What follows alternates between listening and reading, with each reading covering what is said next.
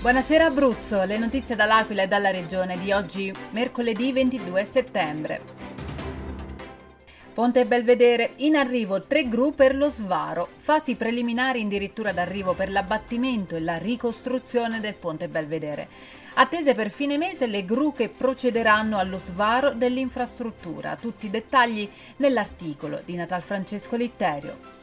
L'unità paga, per andare lontano bisogna andare insieme. Così ai microfoni del capoluogo il segretario regionale del Partito Democratico Michele Fina, che analizza il momento cruciale per il centro-sinistra in vista delle prossime elezioni amministrative di ottobre, ma anche in chiave consultazioni elettorali 2022.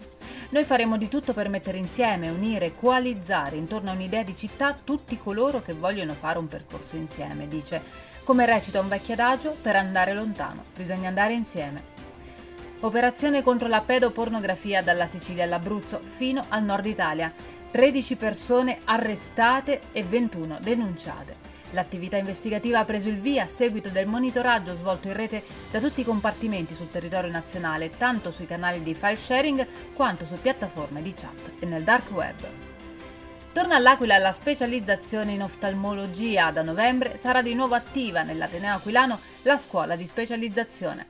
Una notizia che si affianca al raddoppio dei posti disponibili nel corso di laurea in ortottica e all'attivazione del master in neuro-oftalmologia, unico in Italia. L'Aquila 1927 presenta la sua squadra femminile. Sul canale YouTube del capoluogo la presentazione e le interviste delle Rosso-Blu. Una squadra che a livello societario solo quattro anni fa versava in condizioni molto difficili. Oggi si riparte con grinta ed entusiasmo. Uno sguardo al meteo. Con le previsioni di Mete Aquilano, giovedì con cielo sereno. Nelle prime ore del mattino inizierà a fare fresco, minime in calo, fra 3 e 9 gradi. Per tutte le altre notizie e gli approfondimenti seguiteci sui nostri canali social, su Facebook, Instagram e ovviamente su www.ilcapoluogo.it. Buona serata da Eleonora Falci e dalla redazione del Capoluogo.